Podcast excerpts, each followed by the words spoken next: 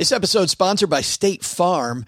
You a small business owner looking for insurance that fits your needs and budget? Well, look no further than State Farm.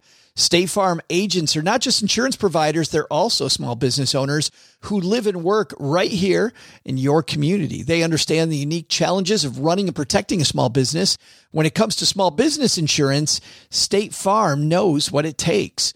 Create a plan that fits your needs and your budget. State Farm agents are ready to help you choose personalized policies that truly understand your business. Insure your small business with a fellow small business owner. Talk to a State Farm agent today and get started on personalized small business insurance that fits your needs. Like a good neighbor, State Farm is there. Talk to your local agent today. This podcast is sponsored by Monarch Money. Are you saving to reach your financial goals? Reaching those goals isn't just about getting more money, but by managing what you have. And the best way to manage your money? Monarch Money. Monarch Money is a new kind of finance app that's intuitive, powerful, ad-free, and takes the headaches out of budgeting. Try it free when you go to monarchmoney.com slash podcast. Monarch puts all your accounts, investments, transactions, and finances at your fingertips. With a complete view of your finances, you'll gain insights on your spending and find new ways to save. Plus, Monarch lets you customize your dashboard, collaborate with your partner, set custom budgets and goals, and track your progress toward them. See why Mint users are turning to Monarch Money and loving it, and why the Wall Street Journal named Monarch Money the best budgeting app overall. Get a 30-day free trial when you go to monarchmoney.com slash podcast. That's M-O-N-A-R-C-H money.com slash podcast for your free trial. monarchmoney.com slash podcast.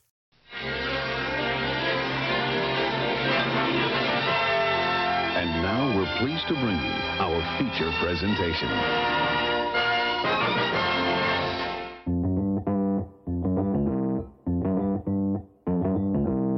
Live from Joe's mom's basement, it's the Stacking Benjamin Show.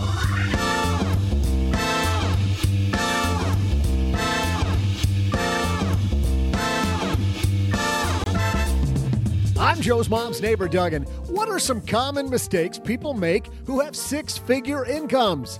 Don't make six figures? Don't worry, you probably make some of these mistakes yourself. To help us out from the Afford Anything podcast, please welcome Paula Pant. And say hello to our friend from the Earn and Invest podcast, Doc G. Finally, he's a regular around here. It's OG. Plus, ever dream about owning that signed baseball card or classic signed novel, maybe movie driven sports car or celebrity endorsed clothing? Well, today, during our Friday FinTech segment, we welcome Rob Petrozzo from Rally, a company that securitizes and lists fractional shares of cultural collectibles. Don't worry, we'll still magnify a lucky listener's money and I'll share some delightful trivia with you. And now, a guy who's sitting on an absolutely worthless pile of collectibles. It's Joe Saul-Sehy. Someday Beanie Babies are coming back. I know it. Hey, everybody, welcome to Friday on Stacky Benjamins. I am Joe Saul-Sehy, Average Joe Money on Twitter, and across the card table from me on this glorious beginning of the weekend, it's Mr. OG. Feels like a Monday, but yeah, this is definitely a Friday. Isn't that sad? When Friday feels like Monday, you know it's definitely time for the weekend. Well, I guess in another way, Monday though. could feel like a Friday, though. You never know. yeah, I mean, if it feels like Monday and you feel like you're just starting your week, that that was a really short week, and now it's time to go. Yeah, That's sure. awesome. Great. I have no idea what the hell any of that talks about. But what I do know is we're going to talk to a woman in an undisclosed location who is joining us from the Afford Anything podcast. It's our friend Paula Pant. You know, to me, everything just feels like day. Like there is no Monday, there is no Friday, there's no Saturday, Sunday. It's all just a big blend of day. And then sometimes night. It all just mixes together. Yeah. Exactly. And that's always sort of been my experience, but in 2020, that's even more so. Are you ready to just have like a New Year's Eve party and get this thing over with? Oh, geez. Like a socially distanced New Year's party. Everybody wears a mask, stays 10 feet away from each other, and we just call it a year. Go to 2021. I think I'd be too anxious that 2021 might be worse. Have you ever seen those variety shows where like the act comes on and they're horrible, so they bang a gong and they take like the big stick and get them off the stage? no, but that sounds great. I know, but Is that what we're doing to the to the calendar? should we do that with 2020? It's like, okay, it's freaking October and you still suck. Time for you to get off the stage. You've had your chance. We know we know it's not going to get any better. Let's go. and a guy who's going to make this show better just because he's here with us today. It's our good friend for the Earn and Invest podcast, Doc G's here. Man, I'm I'm cracking under the pressure. You know how I know it's Friday? I can have two beers on Friday, and Monday through Thursday I can have just one. So and you're and and you're starting early. I hate we record this at 5:30 in the morning and I can't believe you've already had two beers. there's no specification of the time. It's just two total for the day. So if I decide to tie one on at 5 a.m., as far as I can get with two beers, I can go. Well, you know, technically it is still dark out, so it might as well be the night before. I mean, if you use Paul's methodology where it's just day, I mean, 5:30 it's night, so, you know, Whatever justification you need to use, Joe. well, tell everybody about the Earn and Invest podcast because uh, you're rocking over there, my friend. Yeah, we have been just rocking and rolling, doing our panels on Monday and our individual interviews on Thursday, and just having a good time, taking the conversation deeper, going farther, and uh, learning more. Well, I absolutely love what's going on at Earn and Invest. And when people get done listening to us here, go over and listen to that show. Hey, we got a great show today. We got Doc G here. We got Paula here. We got OG. Let's talk about mistakes people making six figures make with their money. Hello, darlings. And now it's time for your favorite part of the show our stacking Benjamin's headlines. Today's piece comes to us from the How to Fire blog. Uh, John and Sam right over there. This piece is actually by Michael Dinich.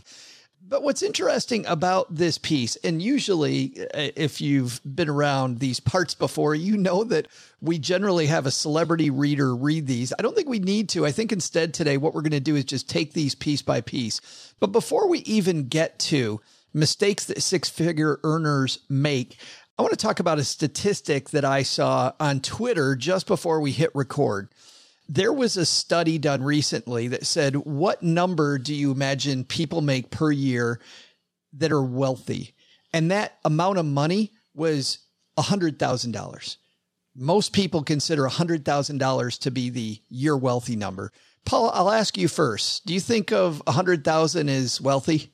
I do, but I, I also recognize that the impact of that 100,000 is going to vary depending on not only where you live, but the size of your family. $100,000 for a family of six is very different than 100,000 for one person. Yeah. Do you feel the same, Doc? I would say that no, I, I don't see people who make $100,000 a year as wealthy, but it really is taken in context, right? So it depends where you live. It depends what you spend your money on. And, you know, the farther along I go, I hate to say it, the less I define wealth based on money because it means so many different things to so many different people. But I know lots of people who in my area who do not think of themselves as wealthy, who make a lot more than $100,000 a year. Yeah, well, I mean, to your point too, it isn't what you make; it's what you keep, right? So, oh, OG, you think of you don't think of a hundred thousand, you think of like a hundred million as wealthy. And the reality is, is that like Doc said, it has nothing to do with how much money you make. If every day you have to get up and go work for whatever the number is, whether it's a hundred thousand or a hundred million, you're not wealthy. You have a really good paying job, which is helpful in the wealth creation process. But until you have stuff that makes money while you sleep and assets and business interests that are sellable for income streams later in life, that's what wealth is. It has nothing to do with how much money you make. It's a common misconception, especially if you're under that number. you know, if you're making 30 grand a year, my first year as an advisor, I made 10,000. And I remember thinking, gosh, if I could make 30, I'd be rich like 30 grand, I'd be filthy rich. And then I got married and my wife made 40 and I made 30. And I was like, this is a dream come true. This is like $70,000, you know? Like Paula said, for two people, it was a lot of money. But we weren't wealthy. When our household cracked over 100,000, we weren't wealthy. We made made good incomes. But when you're sitting there at 30 grand or 40 grand and you see somebody making a 100, you go, well, that guy's rich. It's funny when I first saw this piece, I thought a hundred thousand, not a ton of money. And yet it really can be to all of your points. It can be a bunch of money. Just matters what you do with it. And I know there's people listening right now that are saying, oh, six figures, that's a problem I'd love to have, right? I would love to have that problem. And there definitely are two different problems. There's not having enough to get by, even when you tighten the belt as far as you possibly can. And then there's wasteful spending. And I think today we're going to talk about wasteful spending, whether you make six figures or not. So let's dive into this. Number one mistake on this list that Michael has is, is not using a budget. Paula, when you think of mistakes of six figure people, would you put that as mistake number one? Well, I think, I think it depends on how you define budget, you know, not, not to get too semantic about the question. Splitting hairs. Exactly, exactly.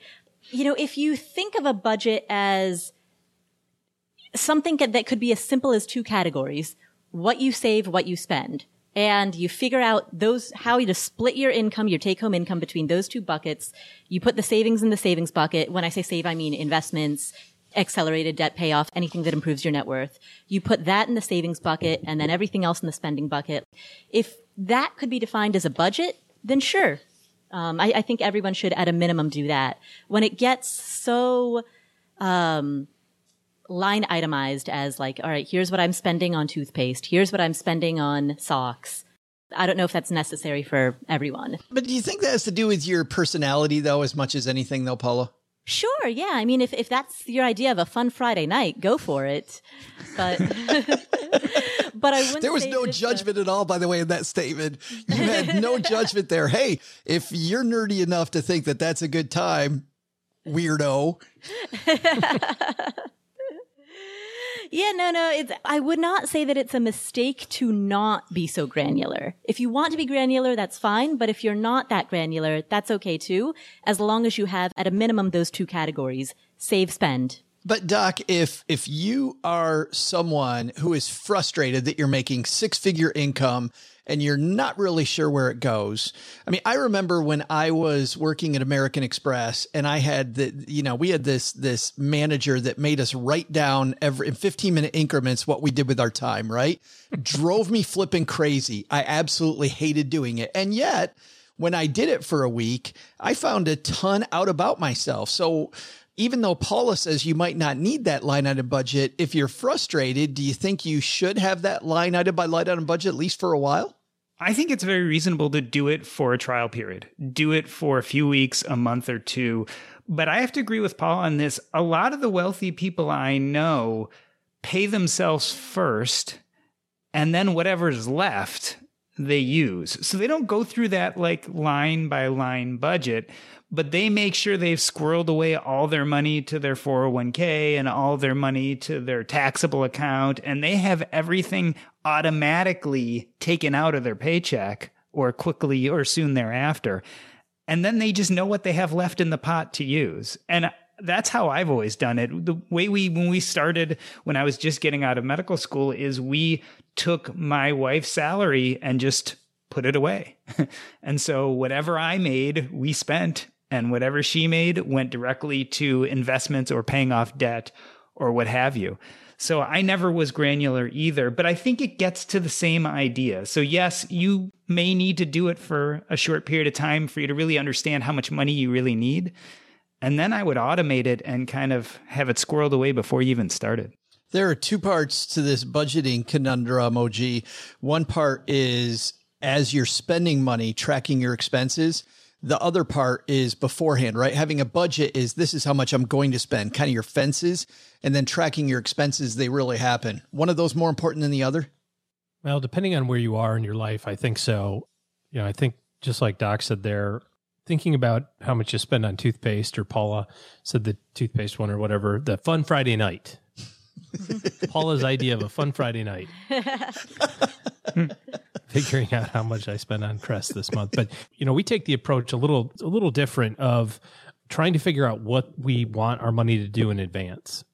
I know he talks about a spending plan versus a budget, but if you have already sat down and done this for the month or for the quarter, it becomes a lot easier to understand like kind of that seasonality of your money and also where uh, where all the big rocks are going to be throughout the quarter, throughout you know whatever period you're looking at throughout the month.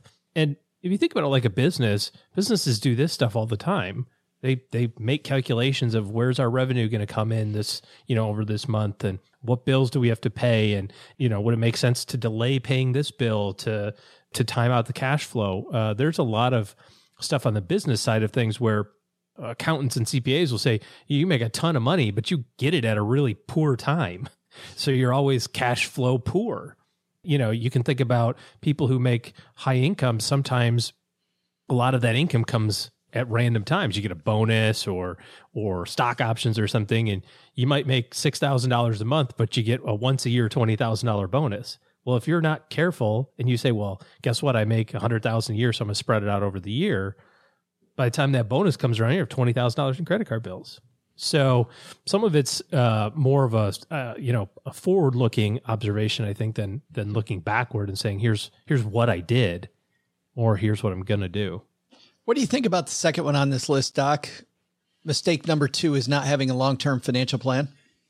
I think it's really important to have a financial plan, and the first part of that plan is trying to figure out what your really your goal is right? Is your goal retirement at a certain age? Is your goal stepping back from work and doing something you enjoy more? Is your goal getting your kids to college? So i think having a financial plan is very important but before you make those economic plans before you start looking at numbers and investments you really got to look at what do you hope to achieve? But but why og do so many people roll their eyes when you get to that point of the meeting. Cause I mean, I don't know that it happens to you all the time, but man, back when I was a planner, maybe it's changed. Everybody's like, oh, I don't want to talk about this. Mostly because I don't see him because I'm on the phone now. And, oh, and the Zoom calls. So you miss the eye roll. I miss the eye roll. Yeah. yeah. It's a lot easier. But if you don't tell your money what to do and you don't have a purpose for it, then it doesn't matter what you do. I mean, it's that whole Alice in Wonderland quote, which path should I take? It doesn't matter. Right. I mean, if you don't have an idea of what the time horizon is on your money, how do you pick which investments to choose from? Put it in cash or or do you put it in tech stocks? You know, it depends on what you need it for. Obviously, I think that everybody needs a, a financial plan, but it doesn't have to be super detailed and, and, and to the penny grinding, which is what I think you're talking about. How much did you spend on groceries last week? Let me fill that in your plan. Oh, kill me. you know, more like, yeah, I just want to live like I live right now. If you're thinking about it from that perspective, you can take big chunks of your money and say, all right, this is my gross income. This is how much money I'm saving. This is how much money I'm paying in taxes. This is how much I'm paying on debt. And then everything else is my spending. You don't have to know where it's going. You can just go, well, that number is the is the leftover of what I'm not paying in taxes, saving intentionally, or or paying off debt. And and now you can say, well, that number is sixty grand. Okay, let me figure out how to how to right. recreate sixty thousand dollars twenty five years from now. Backtrack like reverse engineer to get there. Paula, how granular is your plan? Mine is not very granular at all. But to add to this conversation, I, I would say planning is everything, but like fa- plans are nothing. So in thinking about what you hope to achieve with your money, like that conversation, that writing exercise is important because it allows you to set a vision. But as you move through time, that vision could change. You'll, you'll receive new inputs and that will change the course of, of the direction that you're going in. So in part, the reason that my plan is not so granular is because I know that I know kind of the big targets and I know that everything else will sort of shift a lot of people right now thinking about tax planning because as we record this, it's big time in the news. We're not going to we're not going to address tax planning in the news today because we don't do politics. But there are a lot of people going, man, maybe I need a better tax strategy, right? So, Doc, mistake number three here failing to minimize taxes. Yeah, I mean, it behooves you to understand your tax situation and it's easy to remedy, right? You can hire help or learn on your own, depending on who you are, the best tax strategies. And you might as well hold on to your money, as much of it as you can. I think there's no reason not to do this. So I think those who decide to forego tax planning are making a big mistake and they're certainly leaving money on the table in this case, easy money. You've already made it. You might as well keep as much of it as possible. Paula, when it comes to tax planning, you've been around some of the inner circle, I, I, would call it, I guess. I don't know if there really is an inner circle. That's probably a bad phrase, but people in the fire movement, I just feel like in the fire movement, we talk about tax planning a ton. Mm-hmm. A t- is yeah. that because the public at large doesn't talk about it at all? So we kind of overcompensate over there? or why do you think that tax planning seems to be so critical for people that want to retire early? I think in the fire community, tax planning is highly emphasized because it's one of your biggest overall expenses. So if you take a look at your pre-tax income and sort of divide out where all of that goes, taxes and housing are probably the two biggest buckets, followed by food and transportation after that. And so I think people focus on it in the fire community because tweaks there can make a very uh, large impact. Is is there a problem there though, OG, potentially putting the cart before the horse and not having your money available when you need it? Well, I think that's part of the plan, right? Is to understand where you're going to get your money from and at what you know different intervals and different times. The big challenge, I think, when it comes to taxes is thinking about it in the exact opposite way that you think about it while you're earning money. Generally speaking, you earn money, then you pay taxes on it, and then you save and spend whatever's left. And when you're retired, it's the complete opposite. You spend money and then you pay taxes based on wherever the heck you took the money from. Having flexibility along the way to draw from different buckets during different tax regimes, let's talk, let's say, maybe that's not the word you want to use, but, uh, you know, there's different tax cycles. There's times where earned income is taxed differently or dividends are taxed differently or capital gains.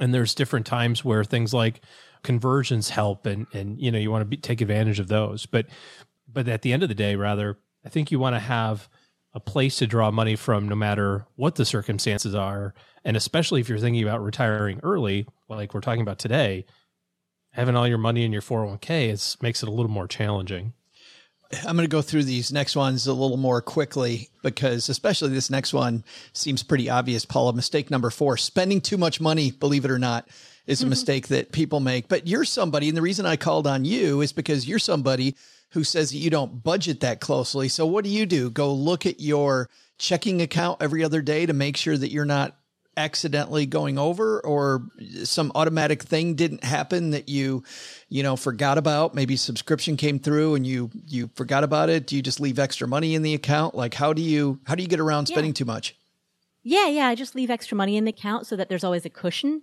and that way I don't have to monitor it that closely. There's always a cushion that the cushion's going to be ample enough that I'm realistically not going to spend beyond where that can protect me. But I'm and, the type the of guy but I'm the type of guy Paula that if I have a monthly number, right, that I can spend, even if I have a cushion there 6 months from now, that cushion's going to be gone. Like I will make sure that I spend just enough over that that cushion goes bye-bye after a short amount of time at some point there's got to be what is is it willpower self-control alerts? What is it? No no it's it's that feeling of freaking out when the cushion dips below a certain threshold. Yeah. When you see that the cushion has dipped below the minimum barometer of where you want it to be it induces enough of a panic that at least subconsciously you know in ways that i, I don't even recognize i get it back up pretty quickly so I think what it is is that everyone sort of has like their threshold. For some people who get into credit card debt, they have a certain credit card threshold. Like my friend Evelyn, for her it was $10,000. And as long as she had up to $10,000 in credit card debt, she felt fine. That's Above so funny. That, it like broke her threshold, right? And so for me, I I just have a cushion threshold. That's funny changing that mindset in your head that this is okay like $10,000 on a credit card. There's people right now screaming at their device going, Are you kidding me? $10,000 on your credit card is okay. That is not okay. Exactly, exactly. And oh, OG goes, That's child's play. I can beat that. I was actually thinking that. 10,000. That's your freak out number? It's like a Tuesday. right. That's called a family with three kids. That's a crappy Disney trip. but isn't that sad when 10,000 is a crappy Disney trip? Uh, mistake number five, Doc, doing your own investing. This one I didn't I didn't really get because you keep hearing that investing is a commodity, right? Investments are a commodity. I think this is controversial. Some people can do their own investing and do a good job at it, and others don't.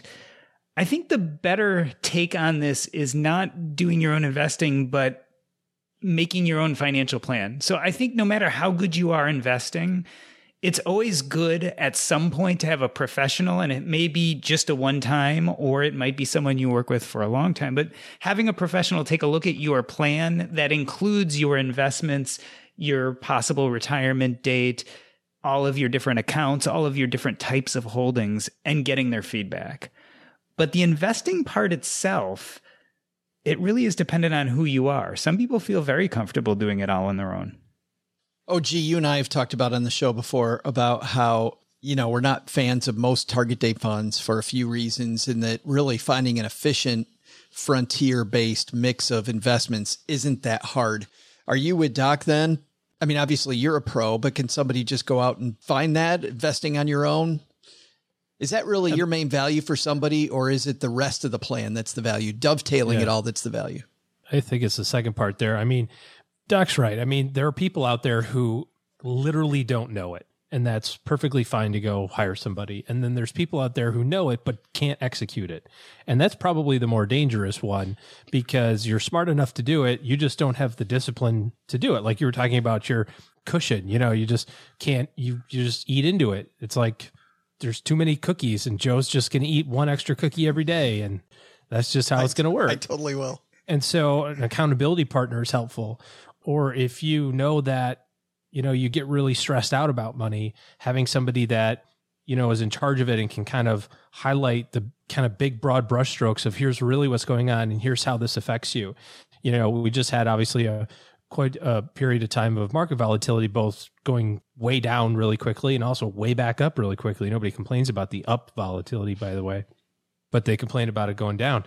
But if during that period of time you were really stressed out, I mean, obviously there's a lot of other stuff going on too.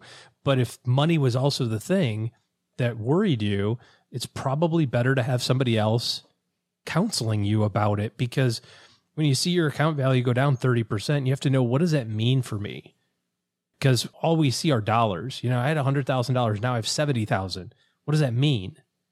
Does it mean that I have to retire later? Does it mean I have to save more money? And you have to turn that into some sort of action that you can do.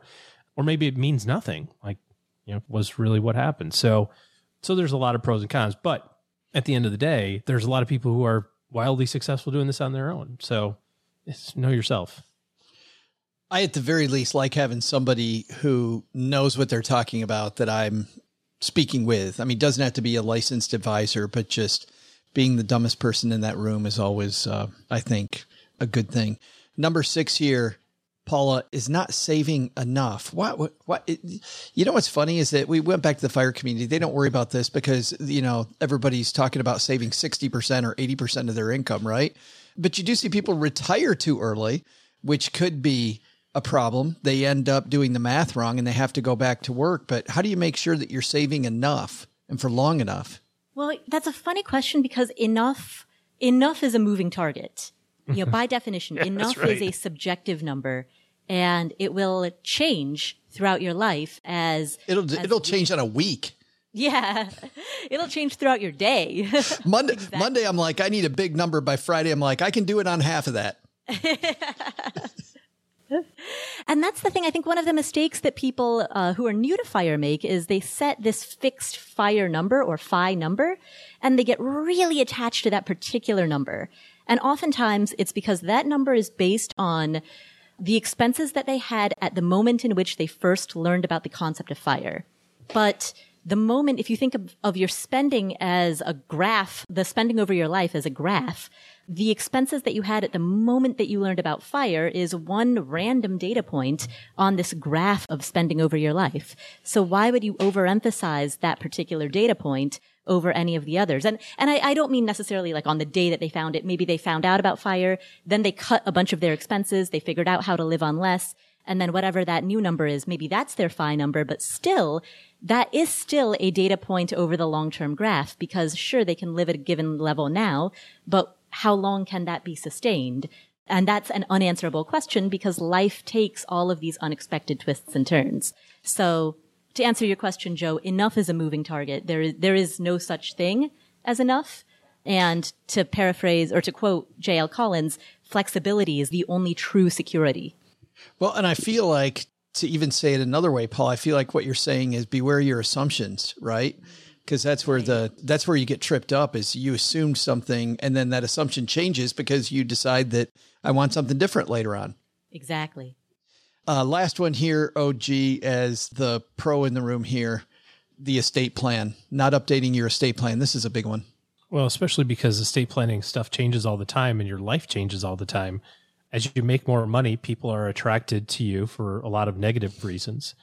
When you have more stuff, you uh, have uh, opportunities to have increased liability. You know, when you make more money, you build a pool. When you build a pool, the neighbor kids come over. You got to make sure that you're taken care of uh, in case something bad happens. If you have different business interests or different uh, dealings with other professionals, you need to make sure that that's on the up and up. So, estate planning is one of those things that is overlooked largely because it's not fun to talk about. Who wants to really sit down and say, This is what I'm going to do when I die? I want all my money to be split up like this. Of course not. That's not fun at all. So, get with an estate planning attorney, make sure that everything's protected, and uh, have a plan for your money because the reality is, is that the government already has one. So, I think that's probably the biggest myth when it comes to estate planning is that I don't have an estate plan. No, you have one. Your state uh, has one written up for you already. It's just whether or not you want to follow it. I used to always tell people when I lived in Michigan, I'm like, you've seen what the state's done with our roads. Imagine what they'll do with your estate plan. Yep. Like, it's not, not great. Potholes all over the place. Uh, Doc, you are our get. You're a frequent guest, but you're still the guest on the show, so we're going to give you the last word. Paula, what's our big takeaway from these seven ways that six figure earners mess up their money? I would say like an overarching takeaway is don't assume that just because you have a high income, that means that you're out of the woods. You still have to pay attention to your finances.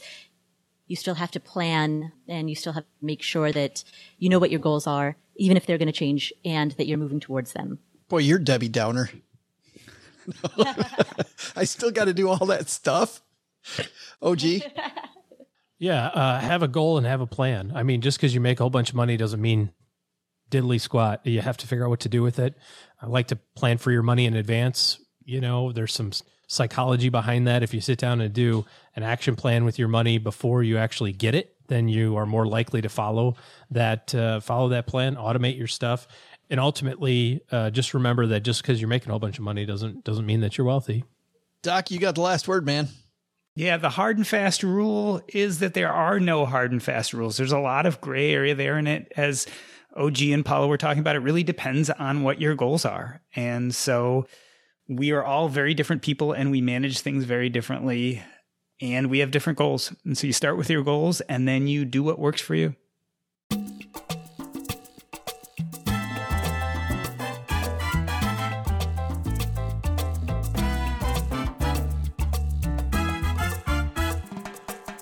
Doc, I like your takeaway way better than Paula's. She's like, you got to keep planning. Yours is like, there is no hard and fast rule. Like, I can have ice cream for dinner because there's no hard and fast rule here. You can definitely have ice cream for dinner. Much, much more friendly than yours, Paula. Much more friendly. Rob Petrozzo works for a company called Rally. Paula, have you ever collected anything? When I was a little kid, I collected stamps. Except they weren't valuable stamps, they were just what they sold at the post office. I had some place that that my mom signed me up for where they were stamps from around the world and they were worthless stamps, but it was really cool getting them from all over the place. It was so so fun. Doc, you collect anything? Oh, yeah. Baseball cards, coins, stamps. Pretty much if it was collectible, I was interested in it. Remember that old like Honus Wagner card they talk about worth a lot of money? I'm still dreaming of it. Yeah. Well, Ra- Rally has one.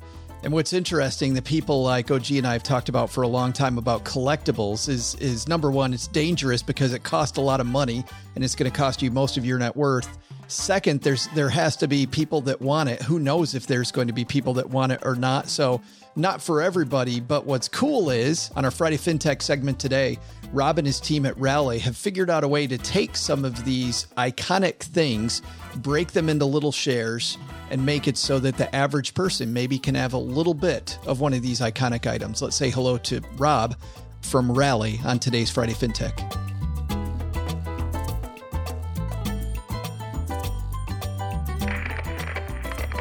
And on my dad's shortwave radio, my new friend from Rally, Rob Petrozzo. How are you, man? So I'm doing well, man. How are you? Well, I'm great. I have to bring everybody up to speed on what we're looking at. You are in a showroom at Rally right now, and longtime fans of the show know that my dad has one of the few shortwave radios that has video, but you have a classic car behind you. And this is kind of, I think, a great way to talk about Rally. Tell me what's behind you. Yeah, so I'm in our in our Rally showroom right now on uh, Lafayette between Prince and Spring and Soho. So we have Behind me right now is a 1982 uh, Aston Martin Vantage. Around me is kind of our museum setup where we have a Babe Ruth signed baseball. We have a Honus Wagner card. Um, we have one of the rarest Birkin bags in the world. A pair of Michael Jordan's game worn 1988 uh, Jordan 3 sneakers. So we're kind of in like the flagship showroom right now of Rally, where we showcase some of the most unique and the most important sort of cultural assets. It's funny that when we turned this on and I saw that right away, my first thought was, Rob, why don't I just, I can watch the Aston Martin for you. I mean, no, you know. Uh, listen, as long as you get it back before we do the IPO, by all means, feel free. I'll throw you the keys. Just try and keep it clean. Bring it back with a full tank I, of gas. I am your man, Rob. We are now BFFs. We're totally BFFs. well, tell me, d- d- tell me about Rally. Give me the origin story because I love how a company like Rally was created. Are these people that that are interested in? I mean, you guys just passionate about collectibles and decided, what the heck, let's make this available for everybody. Tell me how it works. Yeah, so I mean, four years ago when we started, or around five years ago at this point almost, when we had the concept on paper, myself, uh, my co-founders Max and Chris, we've known each other for a long time. We all come from kind of different backgrounds, but this one unique trait between all of us that we shared was this sort of collector mentality. For Max, he's been in finance for a long time. He's our CFO, and uh, you know he grew up in Germany, and and Porsche is basically a language there. Mm. Uh, Chris, likewise, he was somebody who he's been around cars his whole life, but he's also got a really uh, keen understanding of the collector market in a bunch of different spaces. And then for me, I was an artist as a kid, and I went to art school, and I think that was kind of like my entry into what collecting actually is, where with art, you know, you buy what you like, and if it makes money, that's great. But that's never that's never been the goal for me. But what happened was, individually, the three of us kind of saw these really unique alternative assets going up and to the right in a pretty crazy way, where they were the things that we knew and recognized and appreciated, but the access lane didn't exist. Before we came around, and some of the the funds that have kind of come out over the course of the last ten years or so really it was look from a distance, watch the auction results, see the headlines on prices, but collect the lesser versions. And that was something that kind of we realized was a, a, big problem, not just for us, but for a huge group of people who now are really financially savvy. Maybe they have equities in their portfolio, they have a 401k, but investing in things that you care about at a price point that's approachable without having to be an accredited investor was something that we want to sort of solve for. So that was the, the birth of Rally, which now is a true platform for buying and selling stock in those high value assets, very similar to the way you would buy equities on any exchange or any platform. I want to talk in a second, dig down into how that works. But first, let's talk about some of the stats around getting involved in the collectibles market. I'm sure you know about the swings in collectibles. Tell me about what people can expect when they invest in the collectible market. Yeah, so it's not that dissimilar from any other space in that there's ups, there's downs, there's some some riskier assets, there's volatility, there's times of very low volatility. Right now, we're in a time where there's a lot of new liquidity coming to the marketplace, and what you're seeing is price transparency that didn't exist before is kind of trying to find itself. That's kind of the way I see it. So, where a year or two ago you might have had a baseball card that you know, sits around for, for a few years and then all of a sudden that player gets inducted into the Hall of Fame. There's a lot of newfound attention on it. You'll see prices move a little bit. Now what's happening is a lot of it goes game by game and there's sort of the short term throw some money at something that I saw move quick and I feel like a lot of attention is going to be on and play some quick upside. But what we kind of focus on and what we at Rally really want to sort of hone in on what we've always thought about as our kind of bread and butter as a platform and what we care about is the stuff that has staying power, is the best in class, is the one of ones, is the stuff that it really moves uncorrelated a lot of times to the general markets and to the general economy, even in certain cases. But more so, it's got generational appeal. It's not something that's going to be the fly by night. And we try and focus on that. But what's happening right now is very much sort of, you know, a rush into what people view as the most unique right now assets. And there's nothing wrong with that. It's just you have the riskier bucket then you have the bucket that's more about kind of preparing for the future and really making a, a, a long term play as opposed to a bet. You're looking for more timeless assets then. Yeah, I think that what we always look for when we when we approach an asset is that it has to meet our criteria, which a lot of times means a history of appreciation. Uh, it means very specific provenance, which we like when that goes back a little further than you know a month or two. We want to make sure it has kind of that reputation around wherever that asset actually is. But more so for us, you know, as a platform, we invest in each offering up to 10% of the total value. We do that off of our book. So it's not something where we're getting preferred shares. It's something where we invest the same price as any investor and we can't sell until the asset exits. So we do believe in the assets and we get behind them too. And we want to make sort of smart plays with our money the same way anyone else would. So while we can't necessarily preach to what the future of any asset's going to be, we make sure that we're finding the best in class version that ticks all those boxes and has that real provenance as, as much as we possibly can.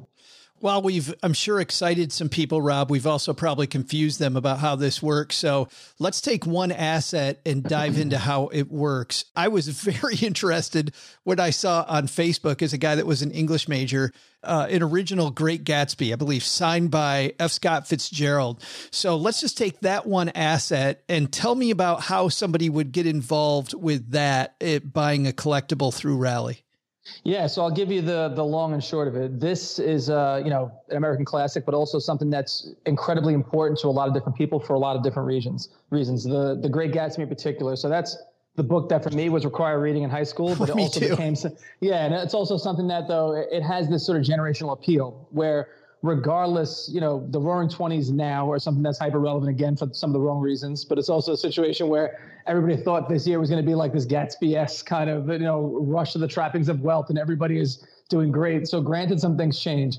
That being said, Gatsby in itself is this timeless piece that we look at as a true institution. So, when we were able to sort of acquire uh, a, a version, we had two or three options we found one that's one of the earliest releases of the first edition. It's signed and described by F. Scott Fitzgerald, which obviously is something that adds a level of sort of appeal to this book that doesn't exist in others.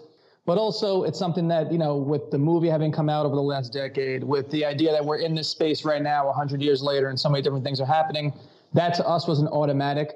Also, it's rare in a way that ours is um, is one that's in, in really remarkable condition relative to others in the market. So we priced that out that's a $200,000 asset that we've sort of uh, run through the SEC like you would any stock.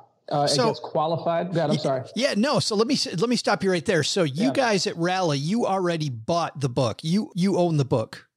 So in some cases, we'll buy opportunistically if we feel like it's a great deal. And okay. this was something that we looked at and we said we'd rather have this in house so we can build some content around it, hold on to it, and make sure that we have complete access unfettered. So in some cases, uh, we'll work on a consignment model. In other cases, we'll do uh, an owner can maintain some equity and play the upside if they made some money, take a little bit off the table, but bring it to our platform. Sure. In all cases, we're trying to make sure that the things that people really care about become accessible. In some cases, it requires us to put money out of pocket, and we're comfortable doing that again because we do invest in these assets as well. We felt like this this particular version of Gatsby wasn't going to be on the market long if we didn't sort of swoop in and pay cash. Well, and this is the problem, as you know, Rob, people have had with collectibles. We always get some pushback when we talk about collectibles on the show because you have to invest so much money toward the collectible, right? That it makes it difficult for the average person to get in. So this gets rid of at least that slice of risk because you can invest in it in a partial share. But let's talk about how you how do you make it a company then? So you take this Gatsby book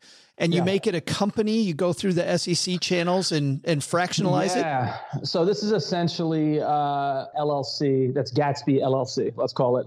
And every individual asset that we have on the platform is its own entity. It has its own balance sheet. It has its own, you know, risk and liabilities. It has its own insurance, and everything individually is handled under this shelf of Rally. So a few years back with the Jobs Act, which was really intended for crowdfunding and to give access to some new investment types that went around crowdfunding. That was it. We were able to leverage that and turn it into something that was uh, through Reg A Plus, which is inherently tradable. Yeah. So what we do is essentially turn each of those into a company. That company is managed by us, and it's got a cap table that's full of all these individual investors. So with the Gatsby book in particular, which goes live uh, on the 18th, that's one that will have call it three or four hundred investors, and it's a two hundred thousand dollar IPO. There are four thousand shares, so fifty dollars per share.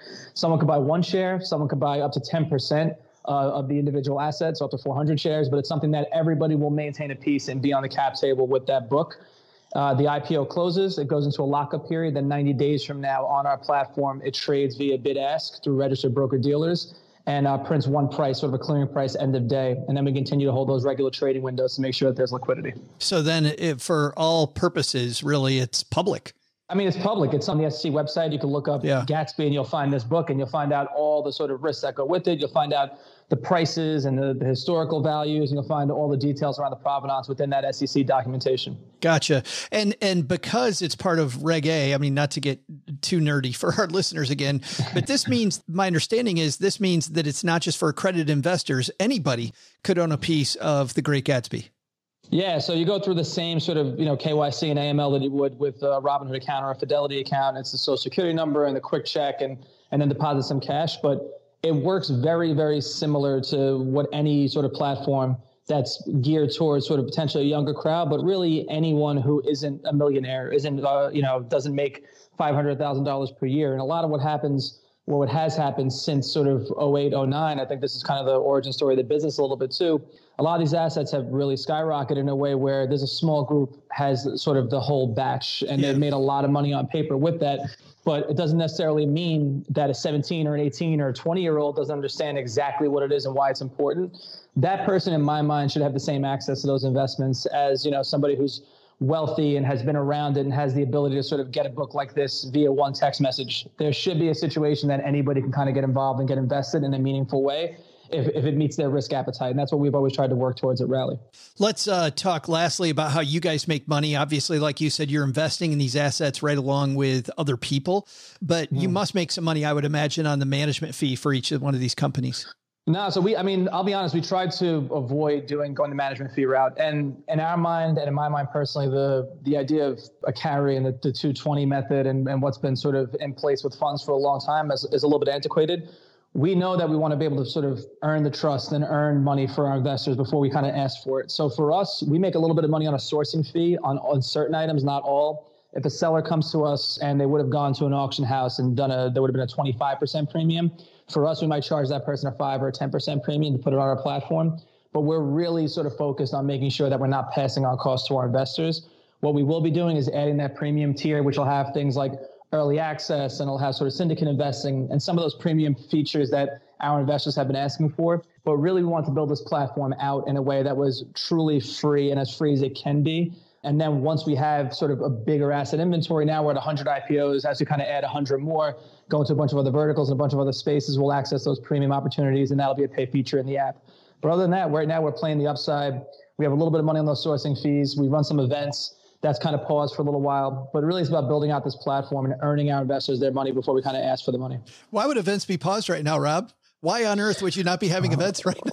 well, it, it, it, turns out the appetite for events isn't as great as it was six months ago right now. So I don't know what you're talking about. We've kind of taken it a little bit easy. We figured let everybody give everybody a breather. We had some great great parties here at the show, and we want to give everyone a six month breather. Then we'll come back. Uh, that's great. Yeah, the pandemic worked right into your grand plan. It was all part of the plan. Perfect. Absolutely. Fantastic. Uh, people can go to the website rallyrd.com, but also you're on iPhone and Android. Yeah, iPhone, Android. We have a web version. You can check us out on Instagram at, at Rally.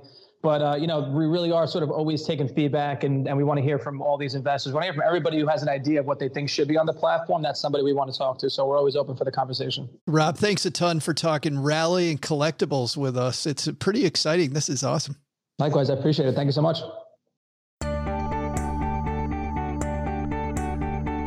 Hey, trivia fans, I'm Joe's mom's neighbor, Doug. And you know, after hearing more about Rally, it reminds me of all the huge money collectibles I've got just laying around here. For example, right here, I'm lucky to have Jimmy Anderson's left shoe that he lost while he rounded second after he hit the big home run that saved us from finishing in last place back in eighth grade. I know, right? No, you can't have it.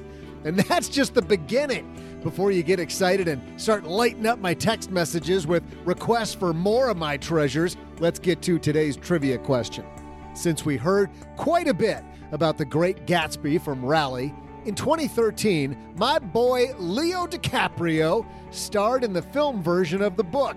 So, how about this question? How much did that movie gross? I'll be back faster than you can make a fortune bootlegging. All right. The score at this particular juncture is Len has 13, Paula has 13 and OG has 12. If you remember last time, it tightened. And Doc, I know you're playing for somebody different every time you're here today. You're playing on behalf of Len. So sadly, you're going to get the last choice. Uh, OG, you're in the catbird seat, though, being down by one. Would you like to guess the answer to this question first, in the middle, or last? Yeah, I'm going to go last. Paula? Uh, I will guess in the middle. Which means you get to decide first, Doc. This uh, Leonardo DiCaprio version of uh, The Great Gatsby. Did you see this movie? I think I did. I'm I'm vaguely remembering it. Did you see it, Paula? I did. No, I actually wait. did see this movie. I know, right? You, you are so disappointing like the last month and a half. I have, I know. I have no idea what's happened. OG, you didn't see this. Of course I did. Yeah. You I- did I see actually, it. actually recall liking it even. Oh, I hated it. I thought it was a horrible version of it. But anyway. So let's uh, not dwell on that. Doc, you're up first. How much money did this atrocity make? I have no clue how much money movies make, and I can't even remember how successful this movie was comparatively. So I am going to throw out four hundred and fifty million dollars. 450 million. Sounds good to me. I'll take that kind of money. Paula, what do you think? Is that high or low? So I don't know the movie industry. I don't know what a decent movie typically grosses. I don't think that stopped you the last six weeks. So I'm just going to tell you the number that popped into my head for no reason at all as soon as I heard the question, which was 80 million. I thought you were going to say $80. $80 and 80 cents. 81 cents. Yeah, 80 million is my guess. $80 million for Paula and OG. What do you think? Is this worldwide sales? This is total worldwide sales. Gross, huh? He had to ask that if, as if it made a difference. I remember I remember the last one we had about because you know these are really dumb. Like the whole thing about Hey. like guessing how much movie comes up. We're sitting I mean, right I was here. off by like a factor of like seven billion last time. it was the Harry Potter. Or, And you still won. no, I didn't. Oh, you didn't win. That's right. No, I I picked like eight hundred million, and the answer was like eight and a half billion. It was like way off. Yeah, Len won with two billion for that one, and he was way off. Uh, so I don't have any idea. I, I don't think it was wildly successful either. Eighty million seems like a really low number for a movie. I mean, Leo probably pulled down like thirty-five just for showing up. So I'm going to say it was more than that, but less than this. I'll give Paula just a little wiggle room here, and I'll say eighty-seven million. 87 million. Oh, that's very generous. Thank you. I think the numbers. I, my real my real guess would probably be like 152, but I'm not going to risk it. Well, that was very nice. Not a complete Chelsea Brennan there, but close. All right. We would love to tell you who's right, but we're going to make you wait a minute. We'll be right back. I have to tell you, I'm super excited. I told you a couple weeks ago that I was going to finally pull the trigger on this, but because of my pending move, I told them to wait, but it's coming. And I'm super excited because this is one of those things that I've always wanted to do for myself, but haven't done it. And I'm sure you've had those things too, that for whatever reason, you're like, you know, I'd like to be better at this or that, but you just don't have time. For me, I've always wanted straighter teeth on the bottom, a little bit improvement to the Joe smile. Well, done putting it off thanks to Candid. Straightening my teeth is simpler, easier, and more comfortable than ever. Candid clear aligners are comfortable, removable, and practically invisible, unlike wire braces, so you can transform your smile without anybody noticing. Plus, your treatment's prescribed and monitored remotely by a licensed orthodontist who's also an expert in tooth movement because your tooth are going to move. Your tooth is are going to move. Your teethies going to move. And it's all done from the comfort and convenience of your own home. Candid works only with orthodontists, never general dentists like other companies. Plus, supervising orthodontist will be with you every step of the way.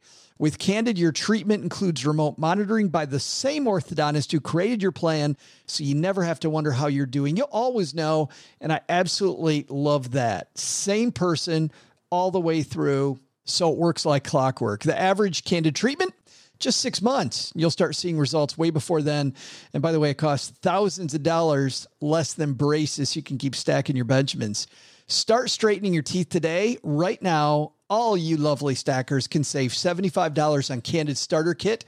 go to candidco.com slash SB.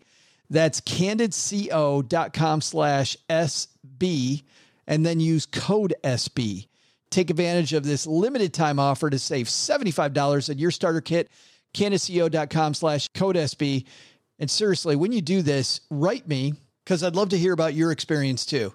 Let's straighten our teeth together, guys.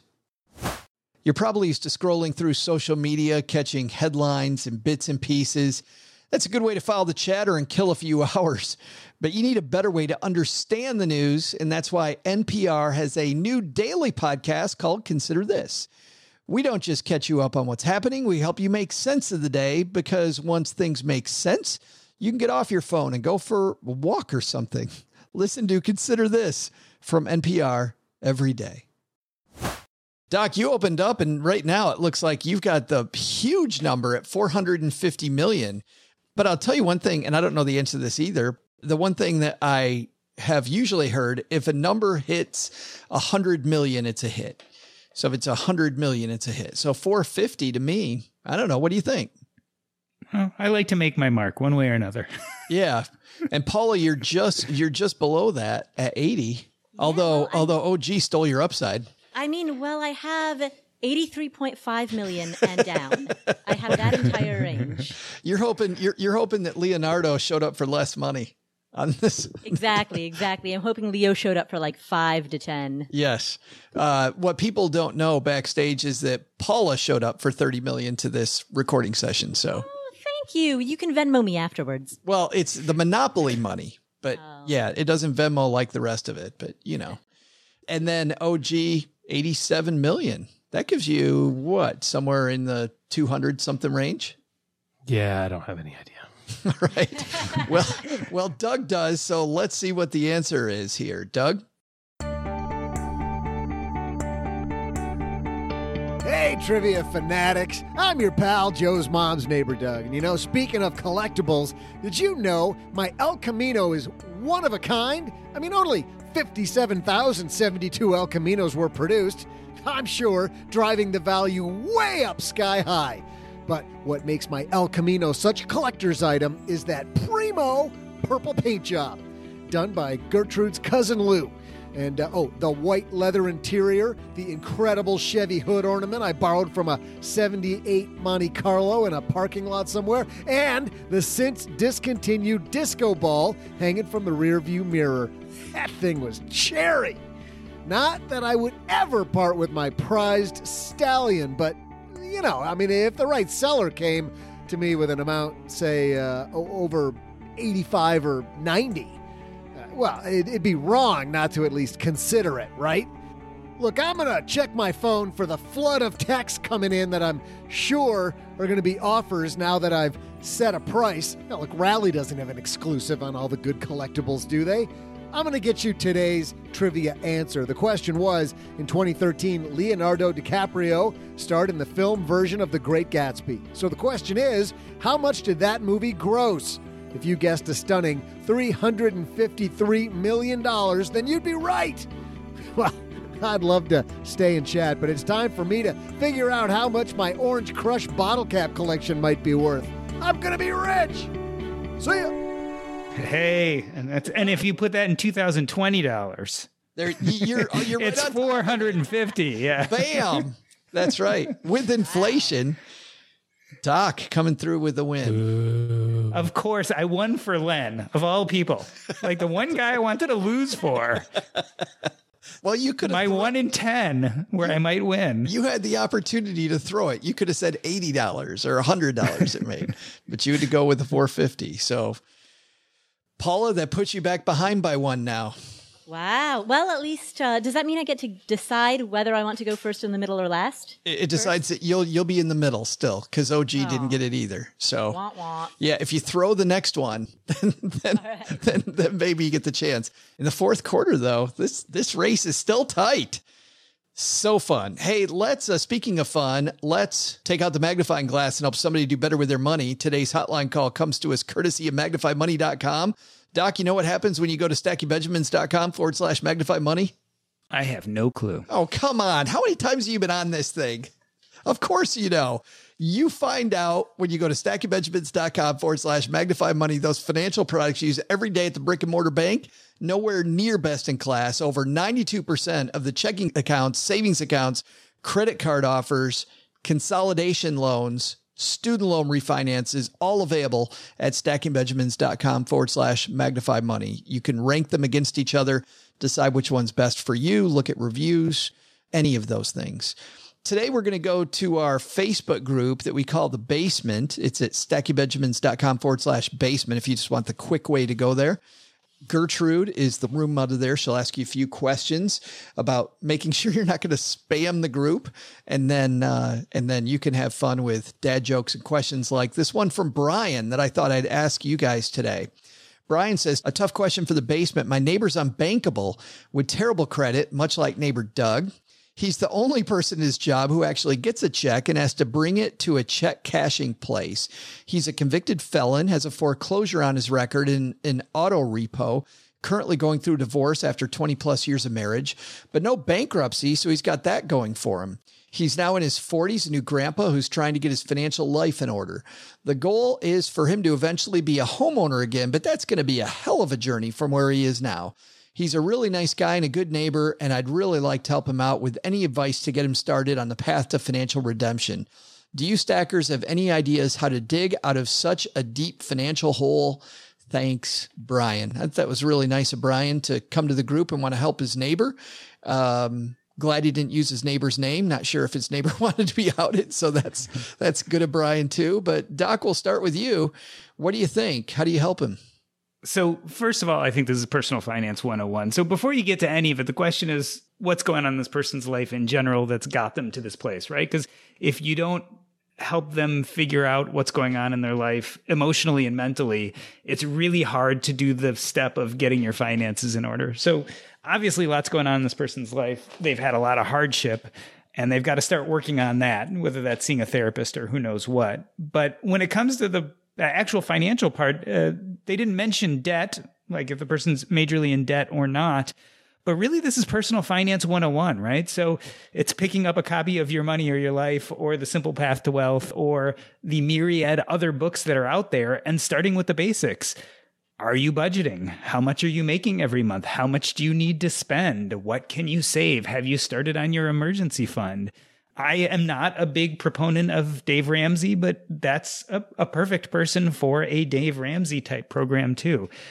This is a person who needs the basics and they need to kind of figure out just what they need to survive and then start building from there. So again, personal finance 101, they just got to get their act together and start building. Does you worry Paul about becoming a homeowner at this point? No, no, that's uh way far down the road. And, and that's one of those things that I think people often leap to when they want the psychological feeling of having done something great with their money rather than the actual more invisible, but often more ultimately valuable putting your money in savings, putting your money in retirement accounts. You know, those things that we, that are not tangible. They're not visceral. We can't touch it. We can't see it, but it makes a huge difference. And so for that reason. Yeah, partially, absolutely. The, the personal finance 101 is big, but stepping back a little bit, I think in, in order to stay motivated, there needs to be a really big why, right? Like, what is the reason that you're getting your money act together? What is the reason, like, what is it all for? And I think that some conversations, ideally with some people who are trained in such conversations, around identifying that why or that purpose could go a long way. OG. I look at this from a very tactical standpoint of like what's the order of operations. The, the first thing like has already been said is you got to figure out like what's going on because you don't become unbankable. You know, my son is bankable. He's 10 or 11, he would, you know, remind me. But um so there's got to be something some underlying issues, whether it's, oh, yeah, I've got all this money that I owe the bank that they won't let, you know, whatever. So I would say very tactically, you got to get a copy of a credit report. You got to get a copy of your LexisNexis report and find out like what is out there about you. Some of it's going to be true and some of it's probably not going to be true. Some of it's going to be current and some of it's going to be way outdated.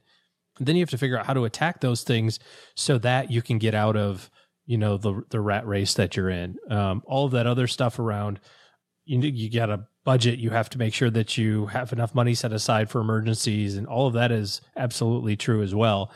But I want to see the first piece of this getting to the point where you're not, you know, writing a whatever percent check cashing fee is of your of your paycheck every single solitary week as well. So house ownership completely off the table for at least the next five years. But you, but, but you still keep that like on the wall as your vision, like your long term vision to get you through this? Because it sounds like, you know, he's going to have to go through uh, some pretty damn boring stuff to get to anywhere. Absolutely. You can have that vision board of convertibles and lake houses and, and, and regular houses and all you know all that other sort of stuff and reward yourself along the way. You don't have to you know just put your head down for the next you know 5 years, but just like has been said many different places, you know, you didn't get into trouble money wise in a day and a half. So you're not going to get out of it in a day and a half. It's just not going to happen. And so you have to enjoy the little wins that happen. I know, Doc, you said you're not a big fan of Dave Ramsey, nor I. However, the snowball thing psychologically works. Just take those wins when you can. I think you'd be surprised that there's a lot of that stuff that hangs out on your credit report that is so small, you know, and they've made some reforms in this area to kind of help people who are being impacted by this, like medical bills and that sort of thing. But you might look at it and see I owe TCF Bank $11 because of an overdraft from 1987. It's like, great news. $11 solves this problem. Or you may find out it's $1,100,000 okay, well, now you've got other problems. the least of which is what the hell is an 1100,000? I was on a roll, but don't stop him. yeah. So very tactically get the credit report, get the LexisNexis stuff and just start prioritizing, you know, what, what are we doing? I'm still back on you can't get out of debt in a day and a half. I mean, I call Paula Debbie Downer. I think you're Debbie Downer, man. Can't get out of here in a day and a half. Yeah. Come on. Well, enjoy the suck. It just is. like it's just this is just going to suck for the next period of time and you just have to you have to learn how to like it. But I will tell you this mm-hmm. though, the suck ends up feeling really good. Like when you're when you're there and you've got that foundation, you have that foundation built, then it feels Yeah, when really you get good. out of it, when you're past all of it, you'll never do this again because of how crappy it was. Yeah. As an experience. And the great news is no matter what the outcome is. So let's say that all you're going to dedicate to to getting out of this problem is $250 a month. Well, guess what? You've half funded your Roth IRA when you're on the other side of this. You know, cuz your life will just work into whatever is necessary to uh to accommodate the, the you know whatever plan you put together. So, good luck. Thanks for bringing that to the basement, Brian. If you've got a question you want us to answer directly, by the way, head to stackingbenjamins.com forward slash voicemail, and uh, we're happy to have the team talk about it. And if you're brave enough to do that, by the way, we're also going to throw in a greatest money show on earth Stacking Benjamin Circus t-shirt. And if you want, you can even brag about what size you are because people always seem to want to do that. Even though we give you a code, if you want to brag, you can. That's up to you. All right. That's going to do it for today but not before we find out what's going on with all you crazy characters. But uh, uh, OG, big plans this weekend? Uh, yeah, actually, as a matter of fact, uh, my kids have uh, sporting events, cross country meets to go to, and wow. uh, and uh, football games to attend this weekend. The uh, we're getting ready for the onslaught of in-laws and parents. So in, in another week and a half, give or take, my in-laws show up for uh, you know just a short visit of however the hell long they feel like staying. And then we kick them out for a few days. And then my mom and her husband show up until they feel like leaving sometime before Christmas. It's going to be great. By the Can't way, wait. I'll, I'll be at your house next Tuesday night. Just wanted to tell you without the recorder running. That is not surprising. I will, that, I will be uh, there Tuesday night.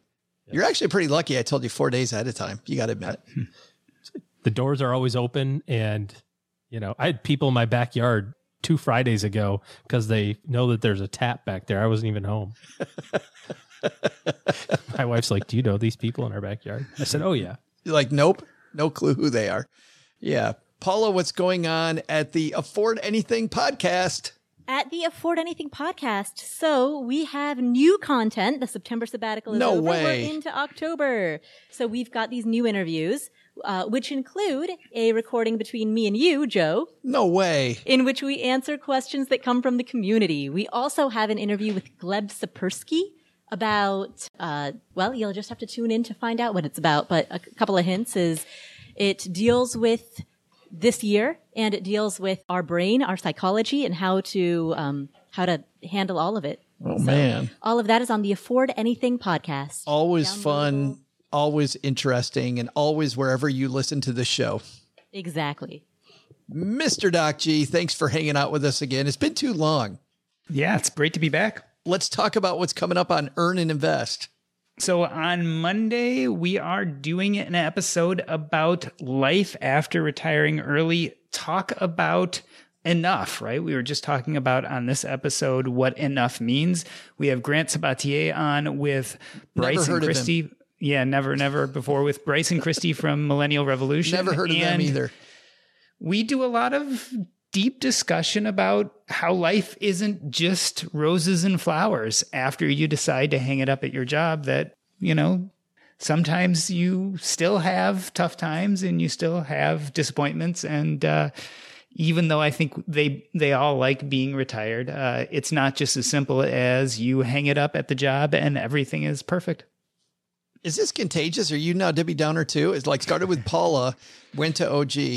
Is this like f- financial uh, COVID? thing? You know, it's it's much more fun. Those are the better conversations. They're much more exciting. It is like how you get out of all that. And that's at the Earn and Invest podcast, which is also wherever you're listening to us right now. All right, that's going to do it for today. Doug, you got it from here, man. What should we have learned today? So, what should we have learned today? First, take a lesson from our roundtable. Just because you're making good money doesn't mean you're making good choices with the funds you bring in. Remember, riches are made by separating the big amounts you make from the smaller amounts you spend. Second, take a lesson from Rally. Collectibles were horrible investments in the past, but the classics, well, they're classic for a reason. But the big takeaway? Orange Crush bottle caps are worthless? Yeah, try telling that to the Denver Broncos. Next thing you know, you're telling me that nobody's collecting DuckTales comic books. Wait, really? All right. Well, how about these porcelain dolls your mom made and uh, and worked really hard on? Nobody. Wow. Uh, what about model trains? Oh, come on. You're taking away, I mean, model trains, they got to be worth. Okay, fine. Special thanks to Doc G for joining us again on the roundtable. You can listen to Doc G's podcast, Earn and Invest, wherever you listen to finer podcasts. We will also have a link to his website and show on our Stacking Benjamins show notes page at stackingbenjamins.com. Also, special thanks to Rob from Rally for joining Joe today to discuss another option for purchasing collectibles. You can find out more about Rally at rallyrd.com. Paula Pant appears courtesy of AffordAnything.com and Afford Anything Podcast. All the Afford Anythings. This show is created by Joe Saul Sehy, produced by Karen Rapine, and engineered by the amazing Steve Stewart. Online, visit us on Twitter at SBenjaminsCast or on our Facebook page. I'm Joe's mom's neighbor, Doug, and I do not like computer jokes, not one bit. SB Podcasts may receive payment on the show from sponsors and guests in the form of books, giveaway items, discounts, or other remunerations. That's a big word. There's no way you take advice from these dorks, but like Joe's mom always says, don't take advice from people you don't know. This show is for entertainment purposes only, and before making any financial decisions, consult with a real financial advisor.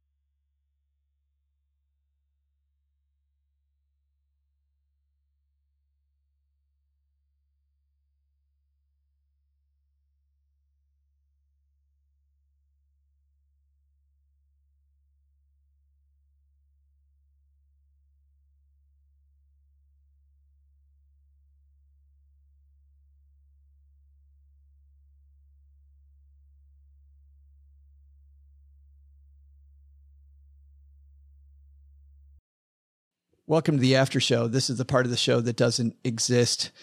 I want to ask, since we just have uh, friends that are podcasters on, just and and and we've all been podcasting for a while. Doc, what are you at? Two and two years, two and a half years? Yeah, I'm I'm the baby podcaster here. We're coming up on two years in mid November, which is amazing because two years for a podcast, you know, Paula is. I mean, mm-hmm. that's a that's a long time to keep this thing going. Yeah, that's 87 in dog years. That's right. o, OG and I are a thousand years old. We're like the sequoias of of podcasting. Like, how old is it? Yeah. But we've all had interviews that, and we don't have to name names, but you've all had either people on the show or interviews on the show where you're like, what? Like, what the hell is your guest thinking? And I'm wondering if maybe you have a story. I can tell you one that I had. I actually have had this twice, and they were both early on, and they helped me shape the way I interview people. First one was the guy I had to tell three times not to be promotional. And I ended up not even running the interview because I would say he was a guy with some tax strategies. And I'd say, So, Jim, uh, tell me about the Roth IRA. Well, like I tell you in my book, and I don't even remember the name of the book, like I tell you in my book, 201 uses for the Roth IRA available in hardcover at Amazon. The, the Roth IRA is a really important tool and everybody needs to use it and they all need to know that there's some critical things that you need to know to make sure you get the most out of the Roth IRA. And so then I said to him, Jim, that's exactly why I wanted to have you on because I want to know what those critical things are. Well, you know, in my book, 201 uses for the Roth IRA available on Amazon, I give you all of those. And let's be clear here, Joe, they are super important. They couldn't be more important and not knowing them is going to make sure that you lose thousands and thousands of dollars. I've seen people whose retirements were ruined because they didn't know those secrets. And so it was pretty comical because then I asked him again, so what are those secrets, Jim? well, in my book, and and so then finally I had to stop the interview. I'm like, I just need you to give me something, man. Just give me something. He's like, well, I want people to buy my book. I'm like, I can't. I, I'm not going to run this. And so we ended up anyway uh, finishing the interview, and then he wrote me an angry letter that we weren't doing it, which is funny because Paula, you've been podcasting for a long time. Ninety nine percent of your guests come, they show up. I don't know if it's because they listen to podcasts or they know why they're there. Like I don't know. You, you all seem to have great conversations. Well, but, thank you. But there's got to be that one percent of the time where you're like, "Did you do any PR training at all?" I definitely get a lot of pitches where I'm like, you've never heard this show. This is like a spray and pray, you know, spam pitch. So I, I, certainly get a lot of pitches that are way off base. I get lots of B2B pitches. Do you get those too? I want to teach entrepreneurs how to do something. I'm like, that's not what we do. Yeah, yeah, I get a handful of those. And then I get a handful of like, I'm the CEO of blah, blah, blah. I, I just got like three of those earlier today through Instagram. Most of the bad interviews get weeded out in the pitch and approval and screening yeah. process. But there were definitely a couple, particularly early on. Um, there's there's one in specific one that I'm thinking about where this particular guest didn't really have any advice to share that wasn't just completely cliche.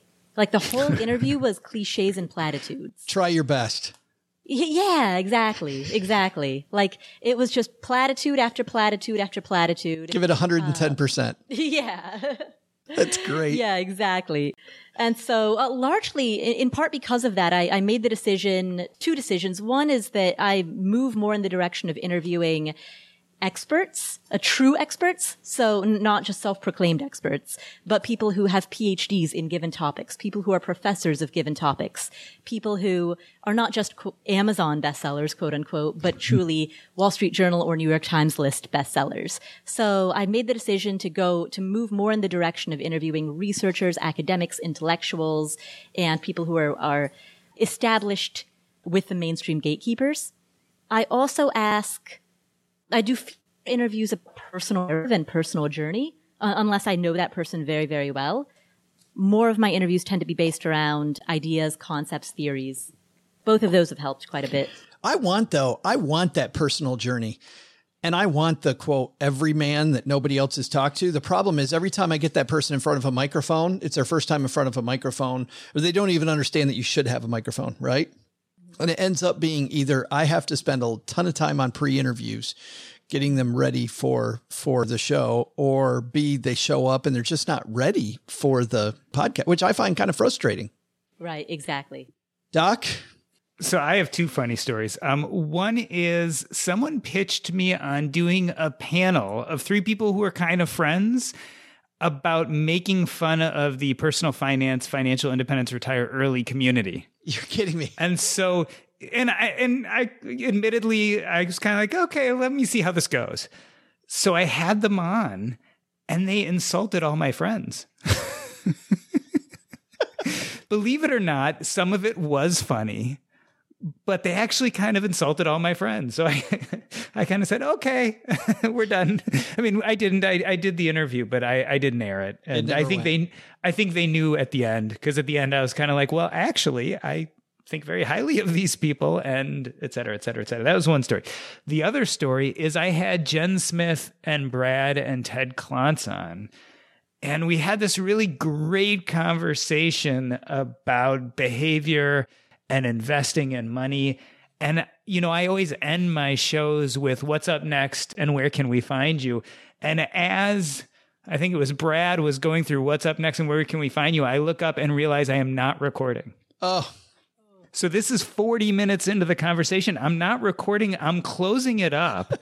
and I had this moment where I was like, okay, after this, I normally would have everyone, you know, give their outro. Then I would say, this has been the Earn and Invest podcast. I'm Doc, I have myself, Doc G, blah, blah, you know, that's a wrap. And so I'm realizing I'm not recording, but I'm too embarrassed at the moment to tell them and to just stop it after 45 minutes. So I had them finish. and then I still did the outro. and then I told them I told them later. Oh, I later told them, you know what, I really screwed up. I didn't record it. But I just I couldn't tell them like I was so like deflated. I couldn't tell them at the moment. I had to like pretend like it was going for the last two minutes and then like tell them later at a different day. Because I was like, it was too much. But that moment I realized and I'm like, do I continue the charade? oh, geez, happy that we're not the only one who's done that. It happens a lot. Not a lot. Every so often. Every so often. Yeah. It- It's happened more since I've been moving around, I feel like. And now we have like backup on top of backup. Like I think we're recording this three different times, maybe four. Paula, you getting it too? Well, I'm not because Clean Feed it doesn't record on Clean Feed. Yeah, So- gotcha. So Yeah. only only when we're on Skype can I record a. But every time that we're on Skype, I always record a backup. Yeah, my dead shortwave, you mean? On my dead shortwave radio. Yes, exactly, Yes. exactly. There you go. Much better. Well, Stackers, the show is over, but the party is just beginning here. You know why? Because it's Military Appreciation Month, and we are giving out shout outs to all of our friends who have served in the military. And let's point uh, the finger right here at our good friend OG, who spent time in the military. And of course, we know what a giver he is, even when he pretends like he's being uh, Mr. Surly. Navy Federal offers member only exclusive rates, discounts, and tools to empower their members to help them reach their goals. Visit NavyFederal.org slash celebrate. and You'll see all their Military Appreciation Month offers and other Navy Federal offers. They've got all kinds of resources on their site, like best cities after service to help veterans transition to civilian life and best careers for military spouses to support military families. So much going on. Just head over to NavyFederal.org slash celebrate take a look at all the Military Appreciation Month offers and their usual offers. Navy Federal, our members are the mission. Navy Federal is insured by NCUA, Equal Housing Lender.